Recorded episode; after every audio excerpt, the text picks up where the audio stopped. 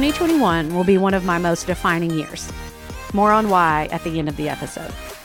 That's a teaser, but it's only because I have to lay the groundwork. I have to share all the things that I learned the hardest of ways because apparently I am actually extremely stubborn and I will wheel and deal myself out of anything that feels even slightly uncomfortable. So, to save you from the same grossness that is known as the hard way, let me offer up what I hope will make driving down the road you're on a little bit easier. Consider this the Uber of podcasts. We're just going to ride share our way to some personal growth. So, here are seven things I've learned in 2021. Number one, don't use limited knowledge to limit God's promises. Not it. That's honestly what I spent most of 2021 saying. In January, God stirred up my heart on behalf of the women who are part of this No One Told Me community. And He said, There's more here than just hitting play each week. Okay, cool. Great. Love to hear it. But someone else can do it. You know, we've got a good thing going here. I don't want to mess it up by trying anything new. It's going to cost money and time and a whole lot of pride if it flops. But for four months, the desire grew. And with it came ideas on how to do it. I kept this growing dream a secret because I had already filled in the blanks of what people would think. Things like, who does she think she is to do that? That could have been done better. The problem was I could only see what I already had. I couldn't see what he was capable of doing. So in episode 1 of 2021, we talked about Luke 5 when Jesus called the disciples. More specifically, we talked about what Jesus asked Peter to do before he was even a disciple. So, after teaching to an ever growing crowd, Jesus turned to Peter, who had just pulled his boat in from a night of fishing. And getting into the boat, Jesus said, Push me out into the water so I can teach from there. So, Peter did it, and he just kind of floated by Jesus while he finished teaching. But then Jesus turns to Peter again and he says, Go out further, deeper. Our friend Peter, he was not a huge fan of the idea. All right, he was exhausted from trying. He was defeated, a whole night of fishing, and nothing to show for it. Initially, Peter tells Jesus, You know, this is not a great idea. Here's why. Peter wanted so badly to call, Not it, right? Not me. Lots of fishermen. Go ask one of them. But Jesus wanted Peter, and Jesus wants you. You have a heart shaped by a creator to do specific things that he's calling out of you right now. And maybe you're tired of trying. Maybe you believe someone else should do it. Yet here Jesus is looking at you, picking you, picking us to do his kingdom work. What did Peter decide to do? I'm pretty sure his words were, but if you say so. Listen, it's okay to have doubts. Honestly, God expects them at this point. Our understanding can never be like His. Doubts don't define your faith, it's what you do with those doubts that defines your faith. Peter pushes out deeper. He does the work to get there. And look what happened Luke 5 6. And this time, their nets were so full of fish, they began to tear. The abundance Jesus was offering wasn't going to be found in the shallow water. Jesus wants this abundance for us, He directs us to it. And on this side of 2021, I'm living in the abundance only found in choosing to push through the shallow doubts, clinging to my raft of faith, knowing getting to the deeper waters can be flat out exhausting, but these waters are full of His provision. We saw so many women show up over the course of eight weeks for the summer collective. Something I thought would be, you know, 20 or 30 of us in my backyard became so much more because he is so much more than even the biggest, broadest, widest scope you can imagine. But my view had been small, my knowledge limited. So don't use limited knowledge to limit his promises. Which leads me to number two a statement an incredible friend and mentor said to me this year. Faith requires the unknown. Maybe dealing with doubt isn't in praying for answers. Maybe it's in praying for faith. Being unsure isn't the problem. Refusing to move until we are sure is the problem. We cling to the known because we have convinced ourselves that we control the known parts, right? But God didn't task us with control. He's asking us for obedience. So expect the doubts. That's normal. But what will you do in spite of the doubts? That is faith.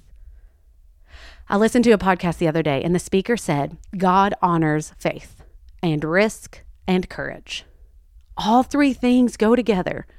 God honors faith and risk and courage. He does and He will. So I've started praying courage instead of answers over my people in hard seasons. Answers to every question, that won't necessarily build your faith. Faith is obedience while there's still a question mark. You don't have to know how it all is going to play out to know what to do. Understanding is less about an answer and more about a posture. Hebrews 11 says, Now faith is confidence in what we hope for and assurance about what we do not see. We don't know what will happen, but we know who loves and cares for us enough to work it all out for our good when we're pursuing obedience. I want to be really clear on that because, you know, like we're not just willy nilly jumping into whatever comes along. We're trusting His nudges along the way. Because and this is number three God's faithfulness isn't on a quota or a timer. His faithfulness doesn't run out. It's not subject to this scarcity principle. Like, there's not enough for everyone. So, obviously, I am the one who will miss out on it. So, we were in the driveway, sweating profusely, putting car seats in, when my mom said, Callie, when will you believe what is true for everyone else is true for you? Well, honestly, Carol, it's not the time nor the place to come for me like this, but I hate to say it, you're right. You know, I was treating God's faithfulness like there was a cap to it. Like at any moment, the other shoe was going to drop and everything would fall apart. Or I would just look at what he was doing in someone else's life and compare it to what he was doing in my life. What even is that? A lot of it is rooted in insecurity. And there's a whole lot more on that coming in 2022. I mean, a conversation, not more insecurity. I hope not more insecurity, but we're going to talk about that next year. But let me just start with this little nugget for you to think through that I heard from Pastor Matt Chandler. He said, See God rightly, see yourself rightly. Believing his promises are for you starts with learning his promises. See, we have to see him rightly if we're going to see ourselves rightly. So we learn who he is, we learn his character. That's the deep he's asking us to push out into. If you know him and if you trust him, you believe him. Do you see how that works? But there will still be days that you feel depleted, like you have nothing to offer. Good. Those days have the potential to be some of the best days. Because, as number four says, where we end he begins. Snot flowing, tears soaking the rug my forehead rested on, and a blank journal next to me.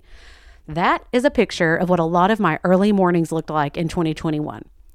Because when you pray a prayer like, God, help me understand what I don't understand, you realize a lot of what you didn't understand was actually self preservation. You know what I mean? I mean, my mind is full of a lot of boxes, just various memories put into storage because they didn't serve the reality that I was building. I knew what I was after, I knew what my goals were. Honestly, I just didn't want to be slowed down. But thanks to Jennie Allen and her book Restless, I drug a lot of those boxes out and I started unpacking them this year. My understanding had been tied to my immediate circumstances, not to the overarching themes God had been crafting the past 33 years of my life. You have these themes woven into your life too. These unique threads of his faithfulness constantly steering and pointing you in a direction. The problem is, I didn't always know what to do with these unpacked boxes. Most times, I felt pretty helpless. And here comes that word again insecure. See, instinct, it wanted me to like push everything back in and shove it behind the closed door. One morning, after pushing play on yet another podcast, one of the top things I heard them say is, You're running a race, not working a formula. See, I thought if I could just figure out what I needed to add in or take away, that I could walk boldly and confidently. No, that's not it. All right, if I'm going to, as Hebrews 12 says, run the race marked out for me, I can't keep looking at how everyone else is running their race. No, when I approach that starting line every day, knowing I don't have what it takes, but because of the finished work on the cross, I can run this race. My eyes aren't set on my feet, they're set on Jesus and nothing else. Hear that part again. My eyes are set on Jesus and nothing else. Nothing else. Why am I repeating myself?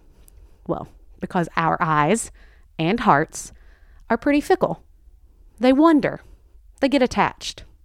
And to use an old school word, what our eyes and hearts get the most attached to can easily become an idol. Hear me out now. This is number five. Idols are anything, if taken away, leaves you unsure of who you are. This is identity stuff. And it's integral, like at the root of understanding what God is calling out of you. An idol is anything that sits on the throne of your heart that isn't Jesus. It can be a relationship, a desire for a relationship, a job, a talent or skill, a status. If how you describe yourself, if where you feel the most worthy and value is tied to what you have, what you do, who you know, you may be coming up against some idols. And as long as these idols sit on the throne of your heart, subtly guiding your thoughts and your words and your decisions, there's going to be a gap in your obedience. It's just really hard to hear the voice of God when your heart isn't set on God. God is so clear all through the Old Testament what he wants done with idols. In the midst of deconstructing so many of my own this summer, I pulled in a couple of friends to help me navigate what new boundaries and limits would look like. And one friend in particular, as I shared with her my plan to tear down one really large idol, she said, Callie, God said to break up with this idol, and it looks to me like you're still holding its hand. Okay, that was rude, but it was true. I mean, we didn't have to like DTR this whole idol thing, but I had to take what she said because I wanted to keep certain parts that would still give me comfort instead of breaking away completely and trusting that God had so much more than what these idols could offer. And it was such a lonely work to deconstruct these altars because it wasn't really painful for anyone else, you know? It was a me thing. It was in this idol breaking season that I learned number six. Don't mistake the absence of his voice as the absence of his presence. A still, small voice, right? That's what God is described as sounding like still and small at times. Sometimes the greatest comfort is found just in his spirit. No words, no answers, just the quietness of his spirit. And I think this might be my favorite fruit from 2021 a closeness with his spirit. In John 14, Jesus is explaining to the disciples what's about to happen. He's telling them, I'm going to leave you. And you know, they don't get it. They're asking a ton of questions. And I can just imagine the anxiety rising, the tension filling the room. But Jesus says, Hang on, I'm leaving you peace, my peace. Not anything this world can offer, because that can be taken away. I'm leaving you a peace that can't be taken. Now, again, on this side of 2021, I'm content sitting in his peace. You know, we don't need great revelations or lightning bolt clarity, not when we have his peace that he offers so freely. And the promise of his spirit that in the same passage says will advocate for us, comfort us, counsel us. Even before writing this episode, I sat and invited his presence in. Just five minutes of quiet. It's amazing what just five minutes will do for your soul. And I get it, it sounds kind of weird at first. But when you read what the Bible says about God's presence and the work done in his presence, trust me, you want it. So just try it. Maybe hit pause right now or plan a time tomorrow morning or tonight before bed, maybe before a meeting or in the middle of a stressful day. Just say, Jesus, I invite your presence in right now. And I want to just sit with you a minute guide my thoughts, quiet my heart, and then just sit. it will posture you to do number seven be a ladder. I first heard my friend Summer Phoebus from She Works His Way say this over the fall, and it's become a mantra for me in this new season. How can you elevate someone? Right? Like, how can you look around and think, how can I encourage you? How can I create rungs that you need to keep growing? Suggesting their name for a big project, sharing something publicly that they did that you admire, sending a text reminding them you're cheering them on, using your gifts to build platforms for Jesus to be known. There's so many ways you can do this. If you know how to get somewhere, why wouldn't you tell someone else and then get behind them and push?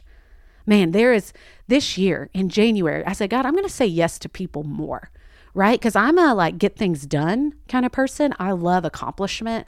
I love getting to the other side and looking back and being like, man, we did something great. But I just knew in 2021, God wanted me to see people, right? He wanted me to make space for people. And so I tried it. And I loved it. I mean, I loved pouring into people, looking them in their eyes and pointing out all the ways Jesus is using them. It'll make you want to run some laps, I promise you. And I feel like I've said it approximately 1 million times over the past three years on here. But if you think of someone, reach out. You know, it's like a simple text, a quick DM. Most of us, if we get real honest and vulnerable, we really love to know when someone's thinking about us, someone's praying over us. So let them know. All of these things, one through seven, lead to the deeper waters we talked about back in January. I know it because, as Adele says, I'm rolling in the deep, friends, right? The deepest waters I think I have ever been in. And it was real scary paddling out here. It required a lot. The biggest sacrifice being my job. Man, I loved my job with my whole heart. And see, that was the problem. I'd served over 14 years doing all sorts of tasks under leadership that believed in me and constantly brought out my giftings, positioning me to do things that filled my cup to the brim. But again, that was the problem. I had tied every gift, every ability, every ounce of value to a position. And this was the result. Realizing this was the result of praying, God, help me understand what I don't understand. So, in spite of every doubt and insecurity, every deal I tried to cut, every loophole I tried to shape, I had to go in blind. I quit. And I actually wasn't going to share that last bit here, but it is honestly my because you say so moment. Remember, like Peter said, I had more excuses not to do it than reasons to do it. But obedience isn't a formula, it's a race marked out for me, only me. Yours is different. It's hard and painful in other ways. But the freedom on this side, guys, the confidence and flat out sureness in and of the God that I serve, I don't know how to describe it. I have sat here and I've typed and I've backspace and I've typed. I don't have all the words. It's like I have no idea what's going to happen next, and I'm good with it. The problem with tying myself to something of this world, a relationship, title, position, status, or person, is that nothing in this world is permanent. Every single thing will fade, but Jesus won't. His peace won't. His desire for us to push out deeper and experience the abundance, the incredible, freeing, heart filling abundance that waits there, that won't fade. This open handed living means even as other doors swing wide, I don't feel any pressure to walk through them. I'm taking my cues from God and the story that He's writing. This is an unhurried life, it's a soul filling life. Man, you got to get in on it. But it takes some deep work. A pastor I listen to quite a bit on my long runs says that deep work is best done in community. And it is because it's hard. And if left to ourselves, geez, it is good to give up and no one know right? Like we don't have to tell anybody because they didn't even know we were doing it. But when you start sharing the work God's doing, the work you're moving toward in spite of doubts, this faith filled work, people who love you and love Jesus want to walk beside you. And on the hard days, they're going to offer you very gently some accountability to keep you going. So last summer, we started the collective. It was a collection of women in pursuit of the more Jesus has for them. We heard from incredible women all summer on topics that fed our souls and stirred our thoughts. But we stopped there, right? The easy part is pushing play. The slightly harder part was showing up. But now, the deep part letting people in. The collective returns in 2022. Monthly gatherings and the option to opt into a group of women who will tackle some hard questions, who will choose to go deeper with you as we set out to unpack some of our boxes that we have kept behind closed doors. We're going to voice our doubts and we're going to choose faith. The details are all still coming together, honestly, in a way only God can pull it together. And if you'd like to play a part in orchestrating the collective, we're adding to the team. Send me a DM at NOTM podcast or email Callie at no one told me podcast.com. We've listened for the past three years. We've pushed play every Monday. Now it's time to start acting, knowing what God can do with our faith, however big or small. He wants to use us. Maybe it's time we created the space for Him to do just that. Stay tuned for details at NOTM Podcast on Instagram. I'll see you over there.